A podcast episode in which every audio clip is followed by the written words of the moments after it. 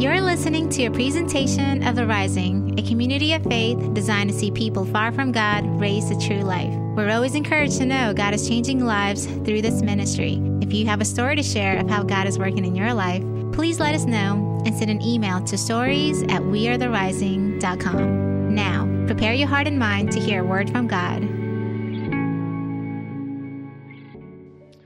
Hey, um, how many of y'all got Netflix? Anybody? Cool. Can I borrow a DVD? No, I'm just joking. no, my, my wife and I, we actually have Netflix too. We have the streaming version of Netflix though. And uh, so, so we don't get new movies through that. We use Redbox for new movies.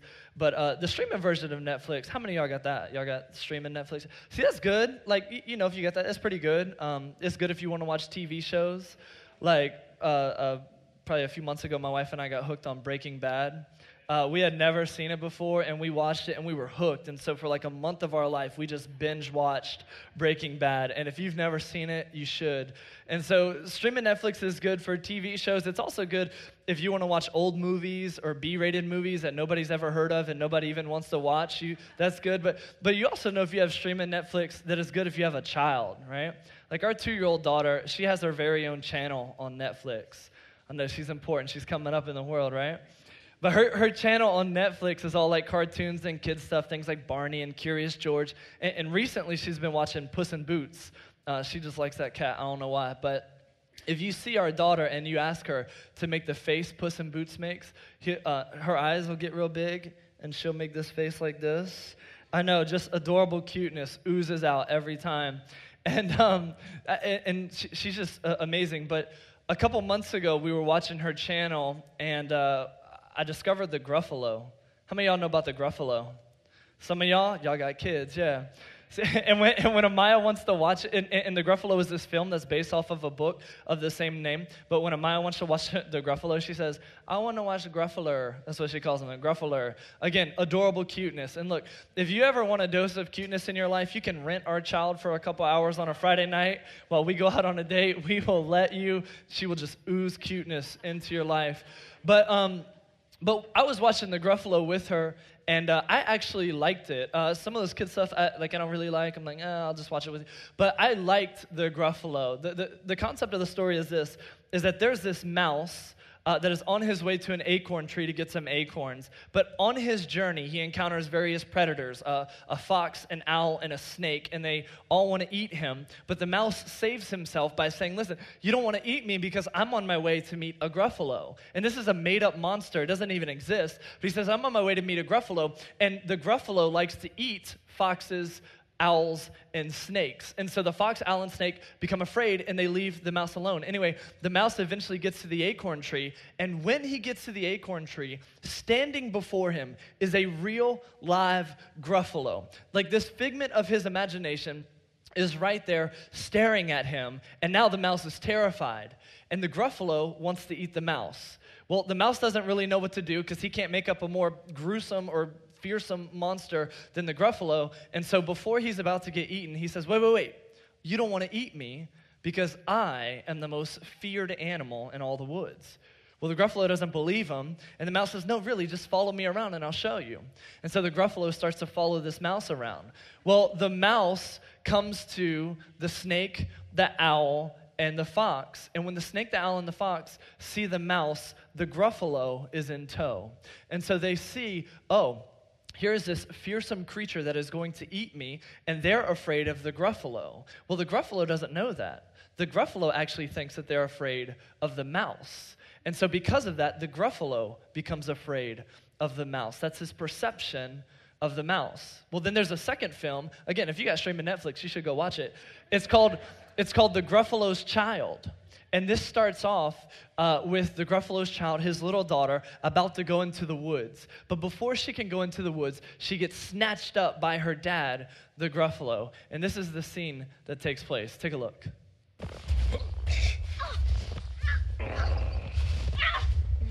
The Gruffalo said that. No Gruffalo should ever set foot in the deep, dark wood. Why not? Why not? Oh. because if you do, the big bad mouse will be after you. I met him once, said the Gruffalo. I met him a long, long time ago.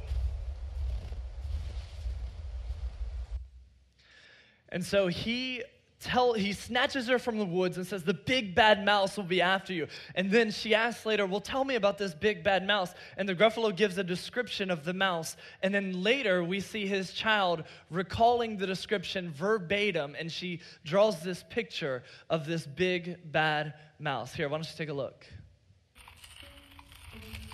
The big bad mouse is terribly strong. And his scaly tail is terribly long. His eyes are like pools of terrible fire, and his terrible whiskers are tougher than wire.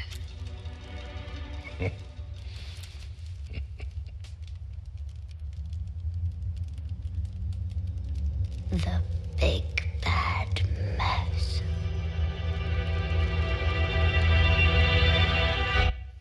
So there is this fantastic image of the mouse that is portrayed, that he's this big, bad mouse. This is the perception. But the reality is, this is the mouse. Like, he's nothing, right? He's nothing at all. And so there's a reality about who the mouse really is, and then there's the perception. And this is one of the themes throughout the Gruffalo, is this theme of perception versus reality. There's how the mouse really is, and then there's the perception of how he is. See, there's a reality, and then there's a way that we perceive the reality. You and I, we all face the exact same reality, but the difference is our perception. Today, we're continuing the series called Introducing You to You. And this is a series that's based on the concept that if I were to introduce you to you, if I were to introduce you to your future you, to who you'll be five years from now, what would you think about that person? Would you be excited to meet your future you, or would you be disappointed to meet that person? And, and, and what we said last week is that we live in a reaping and sowing world, that whatever it is we plant, that's what we're going to grow. And so, whatever we do now will determine who we want to become in the future or who we're going to become in the future. And what we said was that what we need to do is we need to begin with the end in mind. We need to catch a vision for where we want to be five years from now. Once we catch that vision, then we say, what is it going to take me to get there? Well, then I'm going to start doing those things now to take us to that place then. And so, I think this is a really life changing and intriguing concept. That if you grab a hold of this, that if you have a vision for who you want to become one day, well, then start doing those things now because the truth is, your destiny is in your hands. Your future is up to you. Motivational speaker Ralph Marston said, What I do today can improve all my tomorrows. What I do today can improve all my tomorrows. And so today, what I want to do is I just want to take a moment to introduce you to you. Not, not your future you, I did that last week, but instead today, I want to introduce you to who you really are, the real you. Because you know, there's, there's a perception that we have of ourselves, right? There's a perception of who we are, and then there's who we really are. I wonder, I wonder if I were to introduce you to the real you, would you even recognize that person? Because I think so often we live in the perception of who we are that we forget who we really are. This is why it, it's helpful when describing yourself or trying to get a gauge of who you are. Um, you, you can ask somebody, hey, tell me about you, and then they'll give you all these fantastical ideas about who they are. But then, if you really want to know who they are, you go to their spouse, you go to their kids, you go to their friends. You say, hey, tell me about this person. Because sometimes we live so much in the perception of who we are, the me that I want you to see, that I forget who I really am. And so today I want to introduce you to the real you, for you to come face to face with who you really are. Because here's the thing you're going to become somebody one day. But the person you're going to be five years from now is not based on the perception that you have of yourself. The person you're going to become five years from now is based on who you really are today. And so we need to come to grips with that and grasp who are we today so that we can become who we want to be one day. Really, it's, it's the difference between a profile picture and, and when I get tagged in a picture, right? like with a profile picture, this is the me that I want you to see, right? This is, th- this is the, the thing I put on Facebook where the lighting is right, the angles are good, everything is good. This is my perception. But then there's the real me. And the real me is me when nobody's looking, when I don't think anybody's looking or taking a picture. This is the real me. And, and see, the thing is, like, I love that you can actually detag yourself on Facebook, right? And it's, and it's so much so that if you don't like the picture of you on Facebook, you can actually have it removed from Facebook. But this is the real you. And so let's go ahead and let's take that down. Um, yeah, that's what we want right there is the profile picture. See, this is the perception, who I want you to see. We all have a perception and a reality. And again, we're going to be somebody someday, but that person is based not on the perception that we have of ourselves, but on who we really are. And so we need to come face to face with that person and begin planting seeds in that person's life. Start doing things now in, in the real us, our, our life, so that we can become who we want to be. And, and, and one of the things that we talk about here is that we have a value that authenticity is essential. My, my hope is that every single time that you come into this church, every time that you interact with somebody uh, at work or in your family, that you would be the real you, that you wouldn't wear a mask. Because authenticity is essential. As long as you continue to live in the perceived you, you'll never become the person that God has called you to be. God can't bless a perception. You should tweet that. God can't bless the perception, but He'll bless who you really are. So we want to come face to face with that person. And you know, this isn't just true with how we view ourselves. It's also true with how we view the world, right? Like, what is our perception of the world? Because there's a reality facing us in the world. And the question is, how do we perceive it? How do we view life? How do we view the people in our life? How do we view the things that happen to us? Because our perception of reality is the vehicle that will get us where we want to go. See, I, I, I mentioned before that we all face the same reality. But the difference is our perception. Two people can face the exact same reality and end up in two different places in life, all based on their perception. In, in psychology, we talk about it like this uh, Do you have an external locus of control or an internal locus of control? And when I say locus, I'm not saying locust like the bug, but locus, L O C U S. Do you have an external locus of control or internal locus of control? And this is all about how you view reality. How do you view the world? Somebody who has an external locus of control views the world that, that life happens to me, that there are things outside of my control that happen to me, and I am a product of the things that have happened to me. And so I can't because they didn't. And I wanted to, but they wouldn't. And I've been unemployed for so long because this happened. And, and, and I wish I was with somebody, but I'm not with somebody because of this. And, and, and so there's all these things outside that direct and dictate my life. That's an external locus of control. People who view the world this way, who have this perception of reality, um, can, can tend to bleed into having a victim mentality that I'm a victim of my circumstances. These things have happened to me, and so I have no choice but to be this way. This is who I am. But people who have an internal locus of control view the world much differently. Rather than life happens to me, they would say, I happen to life. That yes, there are things that happen around me that are outside of my control, but I choose how I respond to them. Yes, this did happen, but I chose my outlook on it. A person who has an internal locus of control says that I happen to life. So if someone with an external locus of control, they, they would say, Well, she made me mad. Somebody with an internal locus of control would say, I chose to get mad. Somebody with an external locus of control reacts to situations. Someone with an internal locus of control responds to situations. And studies have shown that people who have an internal locus of control, life hap- or I happen to life, that those people actually live a healthier, better life than people with an external locus of control. Life happens to me because they just become victims. And so I wonder for you, through which lens do you view the world? What's your perception? Because again, we all face the same reality. The question is, how do we perceive it? Perhaps you've heard this phrase uh, that perception is reality. Perception is reality. And so it doesn't matter what you intended to do, it doesn't matter what you hoped to do or what you wanted to do. I perceived it this way, and because I perceived it this way, well, then that's reality. But there's a problem with this because the truth is, I might perceive it wrong. And if I have a false perception, then my false perception leads to a false reality. See, the, the truth is this that reality is reality, right?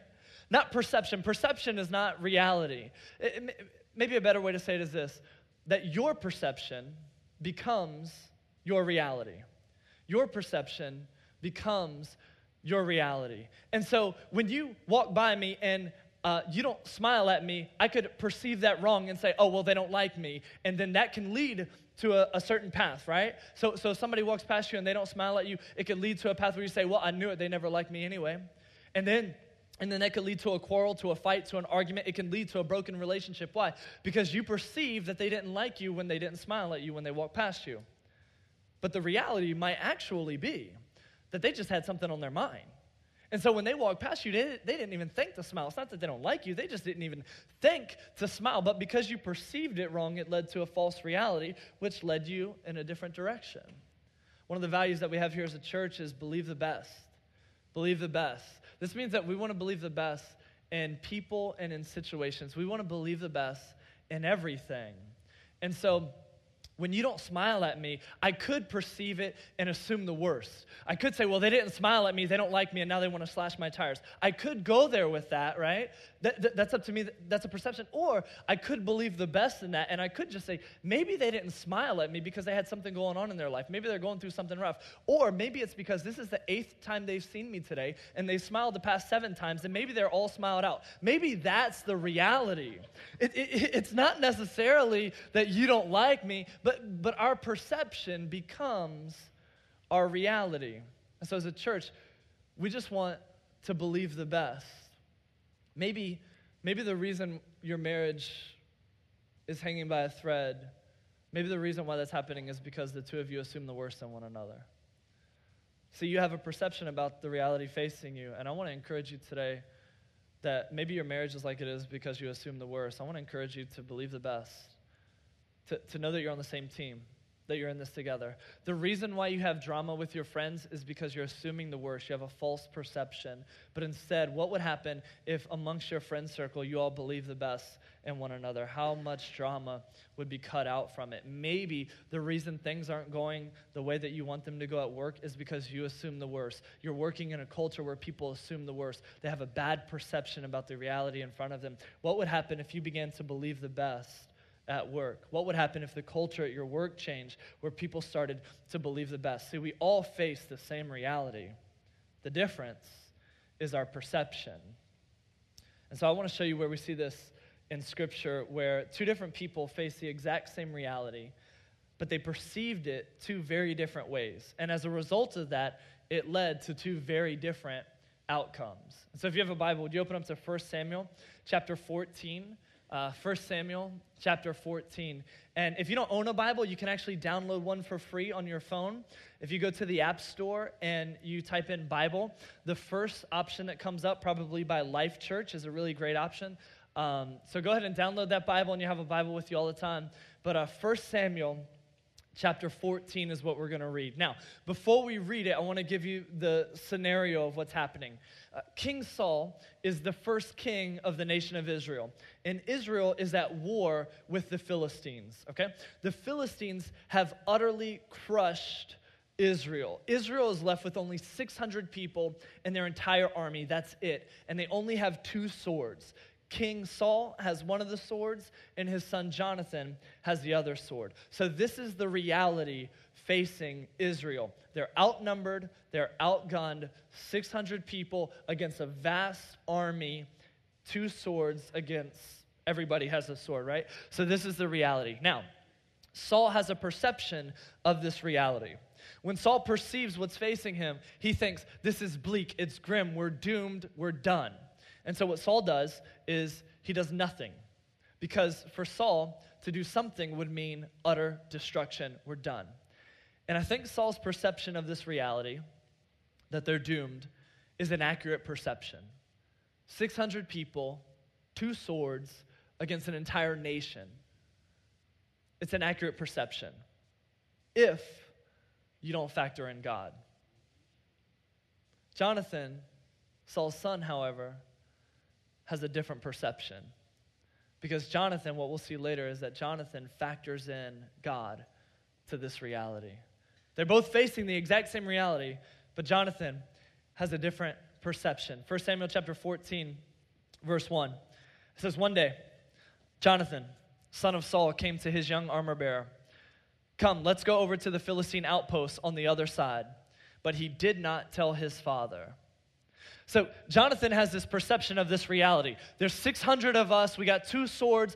They outnumber us. They outgun us. But come on, let's go pick a fight with the Philistines right? Because what we'll see later is Jonathan factors in God to this equation. And so notice though that it says that he went to his armor bearer and said, Come on, let's go pick a fight. And then it said, But he did not tell his father. Because don't you know that sometimes you know who not to tell about what you're trying to do? Like, like there are some people you just don't tell. Because if you told them, you know exactly what would happen. They try to project their perception onto you, right? See, see, Jonathan knows that his dad Saul already has a perception.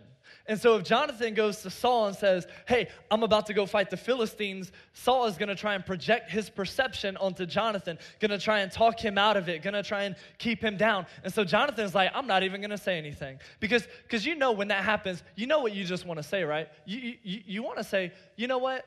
Just never mind. Like, like I was trying to tell you something, but you know what? Just never mind. Here, I want you to say this. Let's practice this. Say, you know what? Just never mind. Now, now put it all together like it's all one word. You know what? Just never mind. Come on, come on. Don't leave me up here by myself. Let's try it one more time. You know what? Just never mind. Yeah, that's what you want to say to somebody, right? And so you say, hey, listen, um, I, am trying to get out of debt. I'm trying to do some things differently. And they're like, oh, okay, I see. Oh, you're trying to get out of debt. Oh, paying, paying off stuff, getting a mortgage or, or, or, making a budget and all that stuff. And you're real extreme about it. That's why you can't go out to eat with us. Okay, listen, listen. I don't understand why you're trying to get out of debt because, look, everybody has debt. Everybody is going to have a car payment. Just relax and take life easy and, and, and enjoy life, right? You, you try to share what you're doing in your life. You try to tell somebody this and you want them to celebrate with you, but then they just try to project their perception on you. And you know what you want to say? You know what? Just never mind.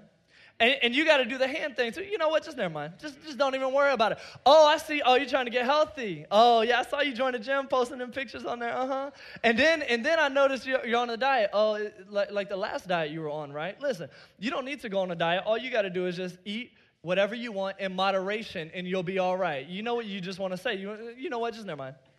Like, like, like I tried to tell you, I thought you'd celebrate, but never mind. Oh, okay, you're going to church now. Oh, yeah, you're going to get your life straight. Need a little bit of Jesus magic in your life. Okay. You know, I mean, some people need that, but I don't. I mean, I got this. I'm good. You just want to say, you know what? Just never mind. Just never mind. Like, I thought you would celebrate what God is doing in my life, but you know what? Just never mind. Jonathan doesn't tell his dad because he knows he's going to try and project his perception on him. I'm not talking about not listening to people when they try and give you wisdom. I'm talking about when people try to project their perception on you and try to bring you down because sometimes people can't take it when you start growing, right? Like you want to improve your life, you want to do something great in your life, and they just want to pull you back into the pit that they're in. And when that happens, you know what you need to say? You know what? Just never mind. I'm going to just move right on. Mad y'all didn't play along with me either. It's all right. But no, so it says he didn't even tell his father. Verse 2, look. So, so he tells his armor bearer they go to fight Uh, verse 2 Saul was staying on the outskirts of Gibeah under a pomegranate tree in Migron. With him were about 600 men. Skip down to verse 4. On each side of the pass that Jonathan intended to cross to reach the Philistine outpost was a cliff. Skip down to verse 6.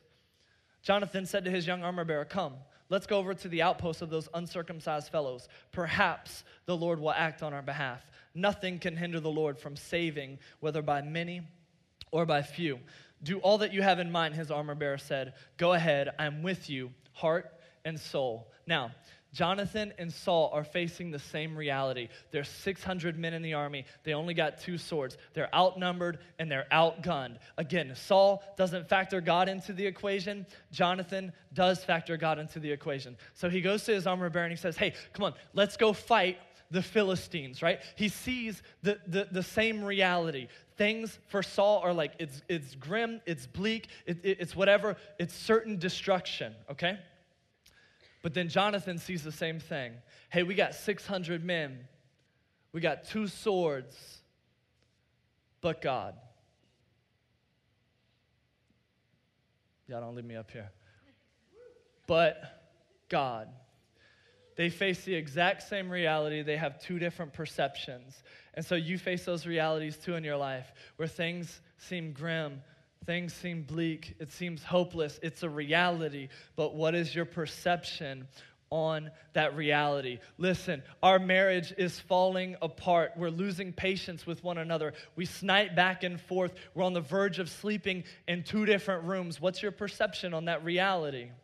You could have a perception where you say, it's over, it's hopeless, it's done, let's just sign the papers and get it over with. Or you can face that same reality.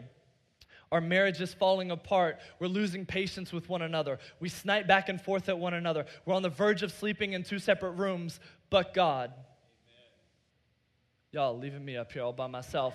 But God, listen, God can come in this and we can we can heal some things. We can make some things right. We can we can get back on track. It's all about your perception. You face the exact same reality but it's your perception. You can say listen i don't i don't know. I mean things are tight this month, and I don't know how we're going to pay all the bills, and we still got to repair the car, and I don't know where we're going to get money for groceries. You can face that reality, and you can say, okay, well, I need to go to the to the payday loan place and get a loan, or I need to go file bankruptcy, or whatever it is. You can face that reality with that perspective perception, or you could face that same reality. Things are tight this month. I don't know how we're going to pay all the bills. We still got to repair the car. I don't know where we're going to get money for groceries but God. Right? No, no. I wish I had a church that was alive. But but God, because He can come through. Listen, listen, listen. I am stressed out. I'm worried about the next exam, the next test, the next thing that's coming up in school. And on top of that, I got a job and I got to take care of my family. And I don't know what's going to happen. Maybe I'll just quit school. Maybe I'll just quit the job. Maybe I'll just leave my family. You could look at it that way. Or you could say, I'm stressed out. I got an exam. I got a test. This thing is coming up in school. And I got a job. Plus, I got to take care of my family. But God. That's how Jonathan, yeah, because this is how Jonathan looks at it. But God, he knows that God can deliver him, he knows that God can come through. And so he goes based on that perception. I know that God can do this. Based on that perception, he goes to his armor bearer and he says, Come on, let's go pick a fight. And so they go to pick a fight. But, but notice what Jonathan says to his armor bearer. He says, it's in verse, uh, here it is, verse, verse 6. Jonathan said to his younger armor bearer, Come, let's go, go over to the outposts of those uncircumcised fellows. We're going to pick a fight. Watch this. Perhaps. Perhaps the Lord will act on our behalf. Because I know, but God, nothing can hinder the Lord from saving, whether by many or few. But, but he says, perhaps. Perhaps. So, like, Jonathan knows that God can, but he might not. He knows that he can, but he might not. And just because God might not, just because you have a different perception on your marriage, hey, we're going to fix this, and it doesn't happen. We're going to trust God with our finances anyway, and it doesn't happen. You stay in school and work hard and take care of your family, and it doesn't happen. He might not. But Jonathan knows that he can. And he doesn't look for guarantees. He doesn't say, God, can you just show me a way and, and, and, let me know for sure before I act? No, he knows that God can, and because God can, he acts on it. And notice that his armor bearer says, Hey, I'm with you, heart and soul. Because the armor bearer knows too that God can. God can deliver in this situation. This is the reality facing us. But the perception is that God can do something, God can show up, God can, can make a way in this situation.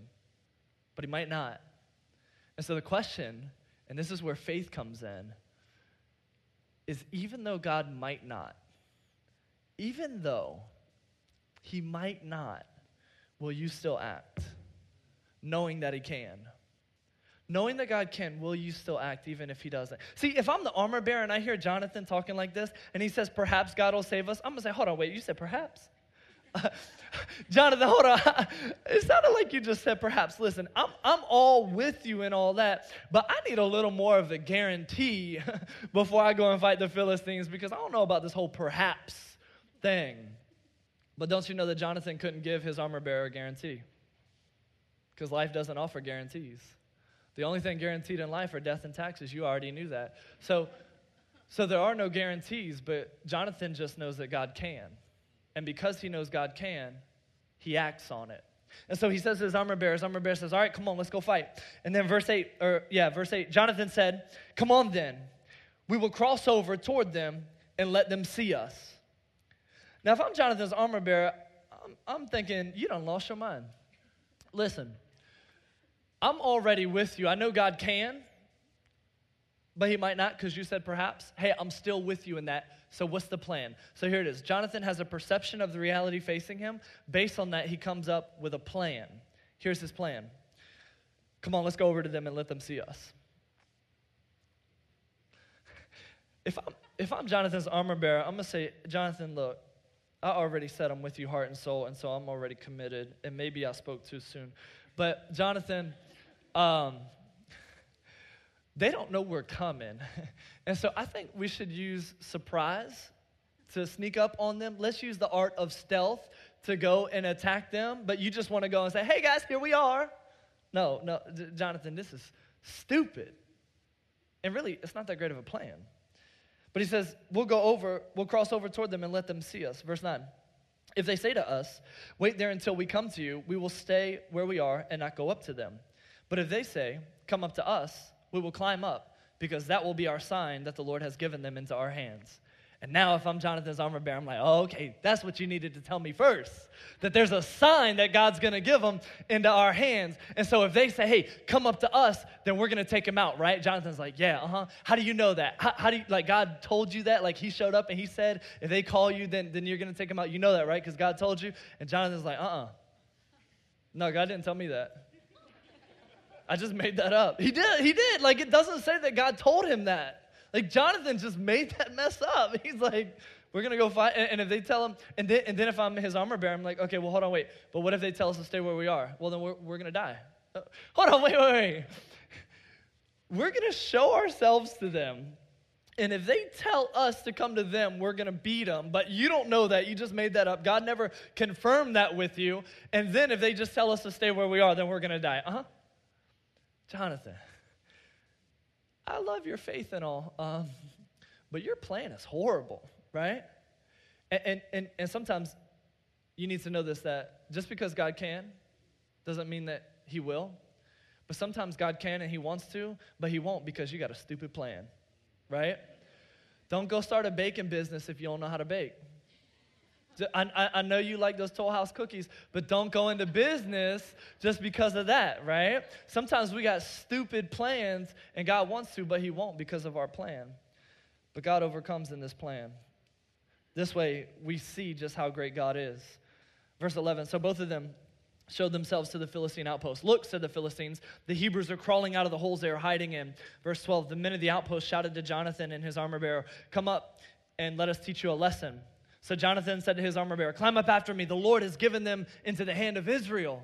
Again, no confirmation. God never promised that. Jonathan sees it. He's like, Awesome, we're going to go. And he thinks they're going to win, but there's no confirmation, there's no guarantee. Verse 13 Jonathan climbed up using his hands and his feet. I don't know what else he would have used. With his armor bearer right behind him, the Philistines fell before Jonathan, and his armor bearer followed and killed behind him. In that first attack, Jonathan and his armor bearer killed some 20 men in an area of about half an acre. Uh, half an acre. Verse 15. Then panic struck the whole army, those in the camp and field, and those in the outposts and raiding parties, and the ground shook. It was a panic sent by God. Now, notice that it says that Jonathan climbed up the cliff using his hands and his feet. I always wondered why did the writer include that detail? Again, what else was he going to use? But I think the reason why the writer said Jonathan used his hands and his feet to climb up the cliff is because he wanted to let us know that it took work. See, God didn't float him up to the top of the cliff. God wasn't the wind beneath his wings, but he had to use his hands and his feet to climb up. Jonathan has a different perception of the reality facing him. This different perception leads him to come up with a plan, but now he has to act on that plan, and it takes work to make that plan happen.